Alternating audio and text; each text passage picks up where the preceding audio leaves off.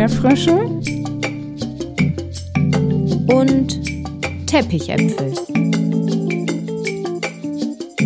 Der Podcast für systemisch Beratende. Von Jessica Fenzel und Theresa Grote.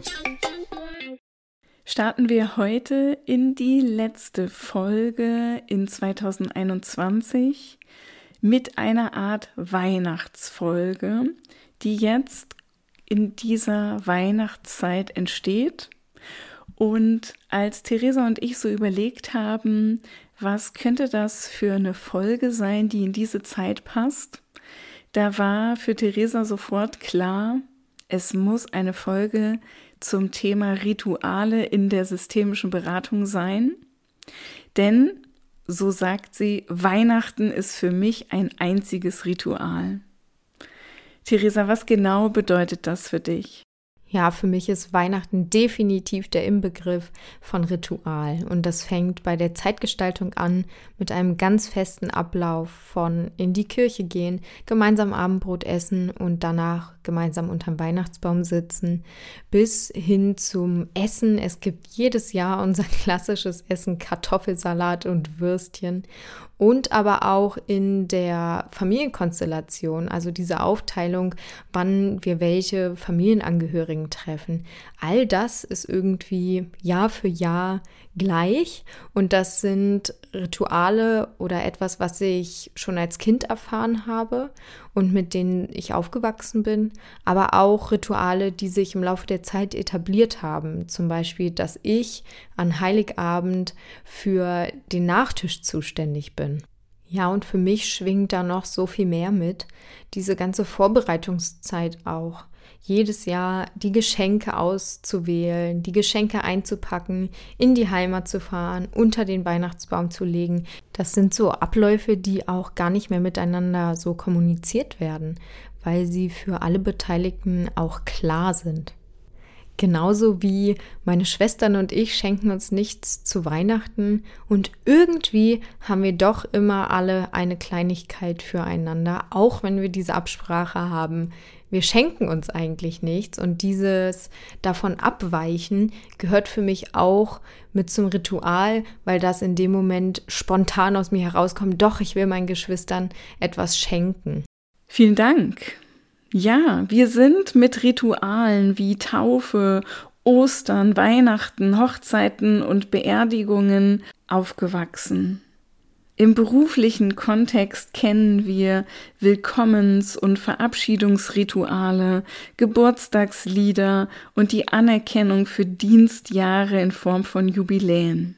Auch regelmäßige Supervisionen, Betriebsausflüge und Weihnachtsfeiern geben Halt und Orientierung und verdeutlichen Gemeinschaft oder geben einen Rahmen, wichtige Dinge anzusprechen.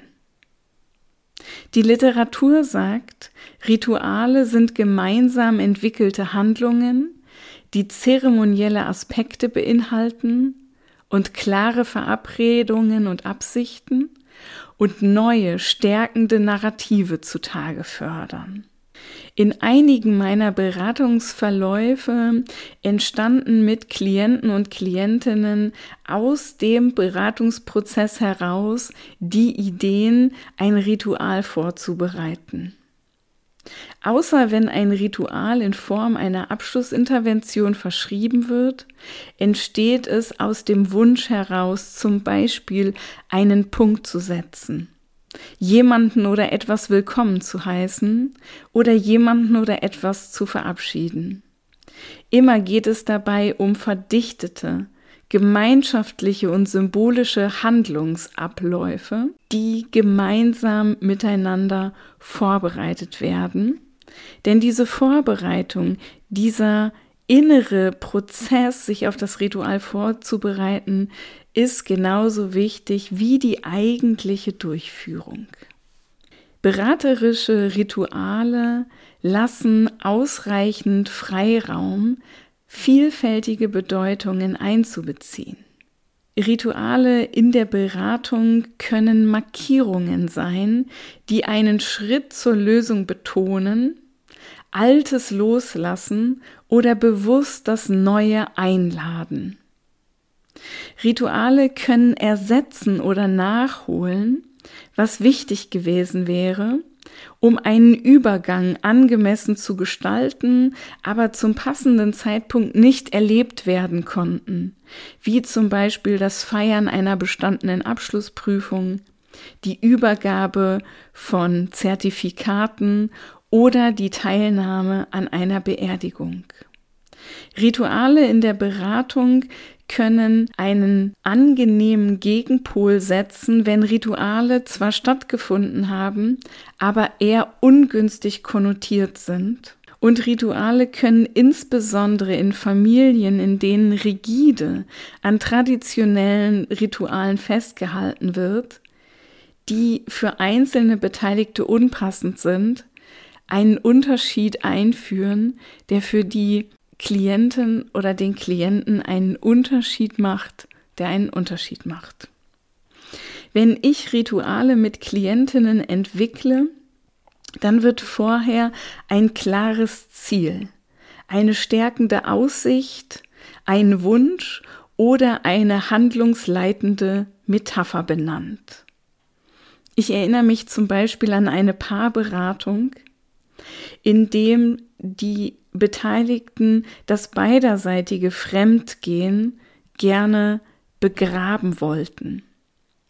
Nachdem ausgiebig darüber gesprochen wurde, dass beide es ablegen wollten, dass diese beiden Ereignisse die Beziehung überschatteten, verabredeten wir uns an einem besonderen Ort, um dort gemeinsam im Beisein mit mir als Beraterin dieses Fremdgehen abzulegen.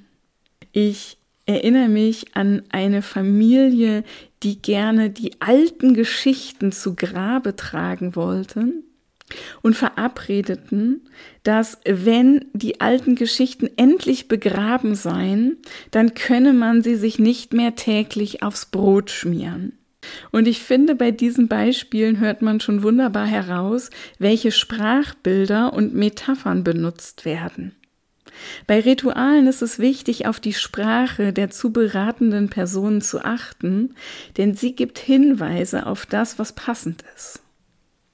Zum Beispiel, etwas soll sich in Luft auflösen, etwas ist verloren gegangen, etwas ist auf Eis gelegt, jemand möchte etwas wegschicken. Ich erinnere mich an ein sehr intensives Ritual, was ich mit einer jungen Frau durchführen durfte, die in den Beratungssitzungen häufig das Bild formulierte, dass auf ihrer Brust wie so ein Filter oder ein Schleier, so ein transparenter Stoff liegen würde, durch den die Emotionen weder ein- noch ausdringen konnten und sie oft das Gefühl hatte, sich so zugeschnürt zu fühlen. Und ihr Wunsch war es so sehr, sich öffnen zu können, alles reinzulassen, aber auch rauszulassen, diesen Schleier loszuwerden und sich frei und stark zu fühlen.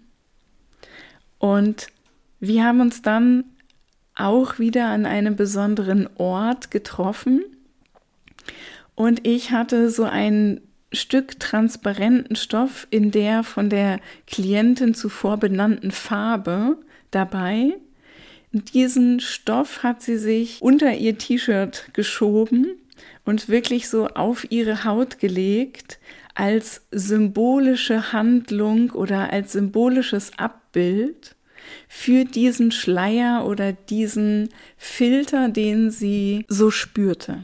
Und dann habe ich sie mit ganz breiten Mullbinden eingewickelt, sodass ihr Oberkörper über die Kleidung eingewickelt war, ganz fest in Mullbinden. Und dann haben wir so ungefähr 20 Minuten zusammen eine kleine Wanderung gemacht oder so ein Stück des Wegs sind wir gemeinsam abgegangen.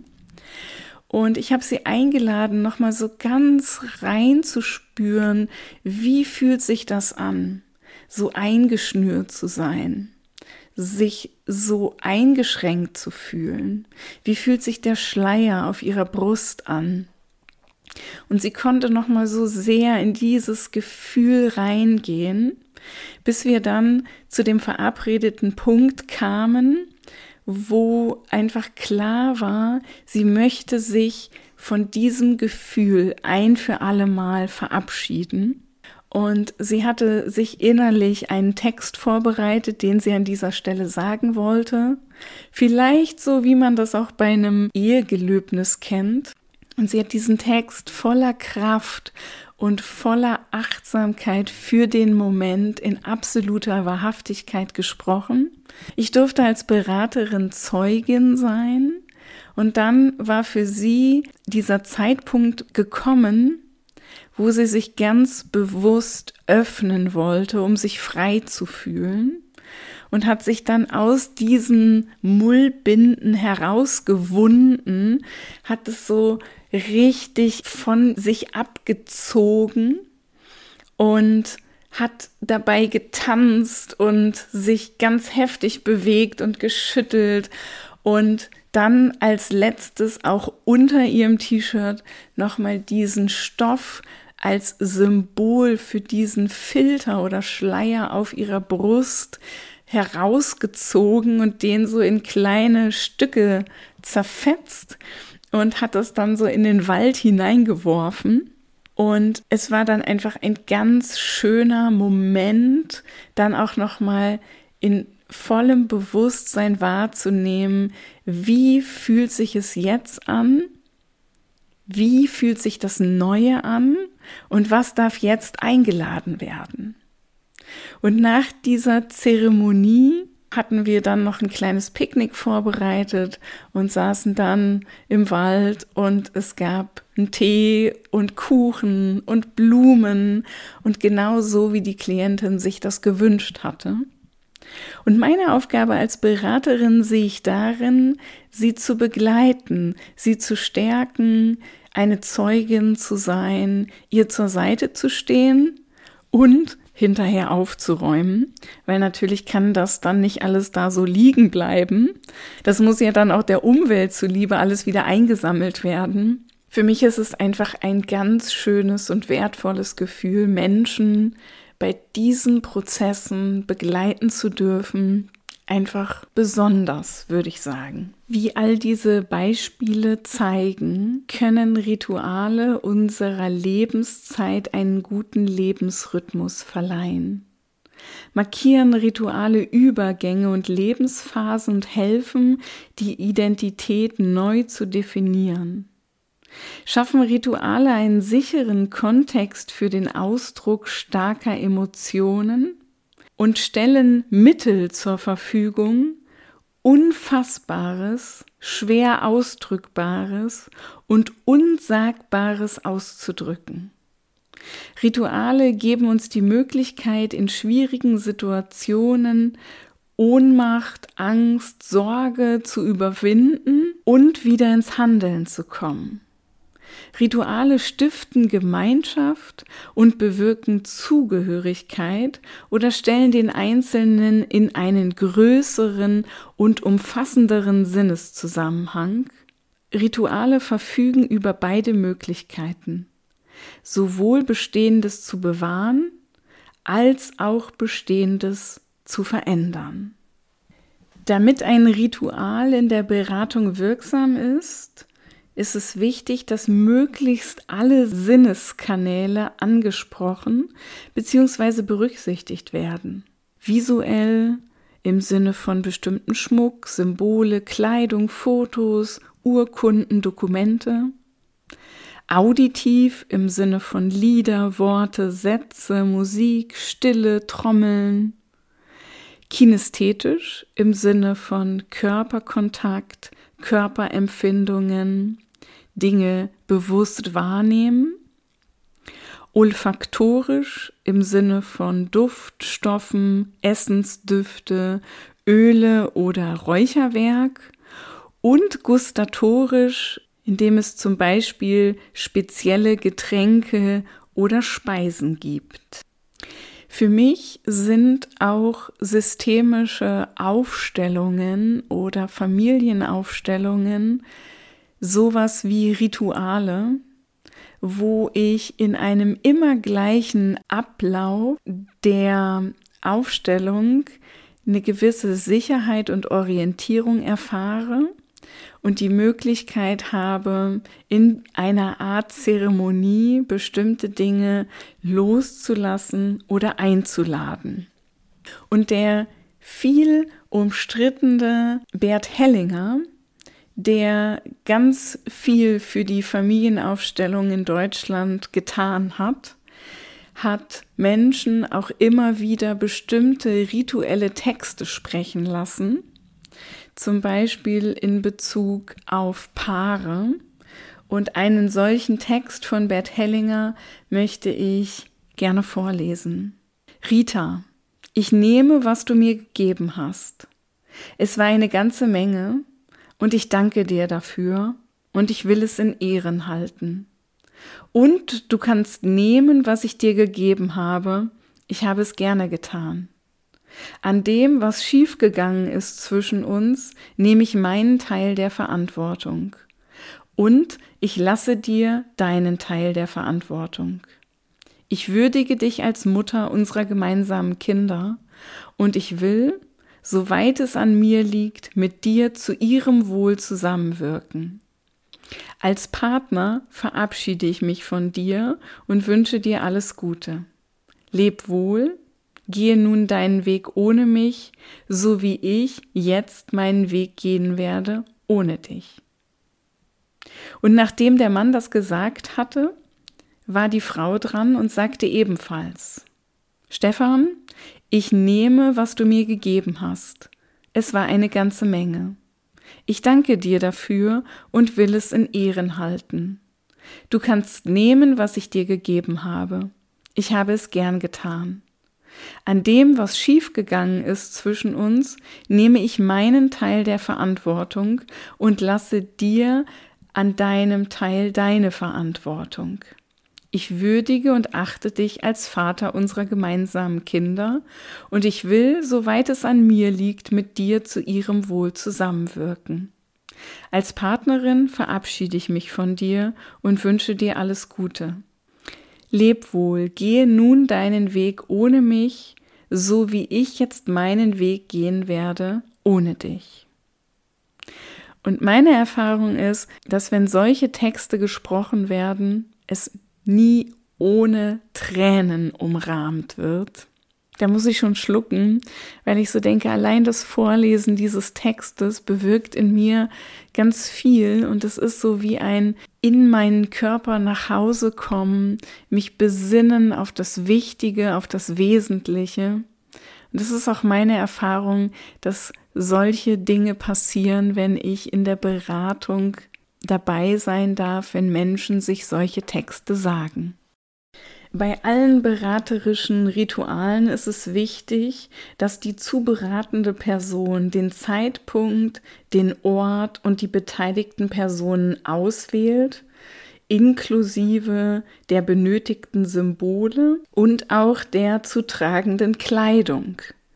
So wie viele Menschen auch in besonderer Kleidung zu einer Hochzeit oder zu einer Beerdigung gehen, ist es für meine Klienten und Klientinnen auch wichtig, dass ich mich für diese Rituale in einer besonderen Art und Weise kleide. Der Zeitpunkt ist dabei manchmal so schnell wie möglich. So kam es auch schon vor, dass ich bei Nieselregen und gefrorenem Boden mit einer Familie und einem Spaten unterwegs war, um etwas zu vergraben, wo man sich vielleicht so denkt, es gäbe bessere Zeitpunkte, aber es sollte so schnell wie möglich sein. Manchmal gibt es bestimmte Punkte im Jahresverlauf, wie zum Beispiel im Frühling, wenn alles beginnt zu blühen und wenn die Natur erwacht, oder auch erst dann, wenn man sich wirklich sicher ist, für das Neue bereit zu sein. Ein Ritual, so wie ich es verstehe, hat geschlossene Teile und offene Teile und ermöglicht, das Vorbereitete in die Zeremonie einfließen zu lassen, wie vorbereitete Worte oder Briefe oder Sätze, aber auch offene Teile, wo klar ist, da ist mir jetzt so nach oder das kam so in dem Moment aus mir heraus. Und es wird dann natürlich in der Beratungssituation auch abgesprochen, wie der Übertrag in den Alltag sein kann, was passiert damit, was wird mit nach Hause genommen. Und die Klientin, von der ich gerade berichtet habe, die hat sich einen Stein mitgenommen aus diesem Hildesheimer Wald. Und dieser Stein war für sie dann Symbol für die neue Zeit, die anbrach. Und von den alten Sachen wollte sie auch nichts als Erinnerung mitnehmen, was ich in dem Moment wirklich gut verstehen konnte. Rituale haben meiner Meinung nach deshalb so eine besondere Wirkung, weil sie unserem Gegenüber zeigen, du bist nicht alleine, ich bin da. Ich bin Zeugin. Und heute ist jemand da. Und das ist für viele Menschen eine kraftvolle Unterschiedsbildung. Oft erlebe ich es in Beratungssituationen, dass Klienten und Klientinnen mir erzählen, dass sie sich alleine gefühlt haben, dass zu dem Zeitpunkt niemand da war, mit denen sie in Resonanz gehen konnten, dass sie sich alleingelassen oder einsam gefühlt haben, dass sie sich gewünscht hätten, da wäre irgendjemand gewesen, der ihr Leid oder ihren Schmerz oder ihre Angst oder Verzweiflung gesehen hätte. Und deswegen, glaube ich, kann ich als Beraterin so wertvoll sein, allein durch meine Anwesenheit, um zu sagen, und heute, im Hier und Jetzt, ist jemand da. Und du bist jetzt nicht mehr alleine. Und das empfinde ich als unfassbar wertvoll für diese Rituale in der systemischen Beratung. Der beraterische Prozess kann selbst als Übergangsritual beschrieben werden. Eine Struktur wird über das Neuerzählen der Lebensgeschichte in der Beratung in eine neue Struktur überführt. Und der wohldefinierte, ressourcenorientierte Rahmen markiert den Übergang von einem Problemzustand in einen Nicht-Problemzustand. Boscolo aus dem Mailänder Team geht sogar so weit zu sagen, die Zeit mit dem Berater oder der Beraterin ist eine heilige Zeit. In diesem Sinne wünschen wir dir ein tolles Weihnachtsfest, eine angenehme heilige Nacht und ein Übergangsritual vom alten in das neue Jahr nach deinem Geschmack, so wie es für dich passt. Ich freue mich auf viele weitere systemische Episoden im neuen Jahr. Klick unbedingt mal auf www.flow.de. Am 3. Februar 2022 startet eine neue Runde der Online-Weiterbildung und im Januar gibt es 2 kostenfreie Workshops dazu, in denen du mich live am Bildschirm kennenlernen kannst. Das würde mich wirklich sehr freuen. Join the next year und sei wieder dabei bei Erdbeerfrösche und Teppichäpfel, der Podcast für systemisch Beratende.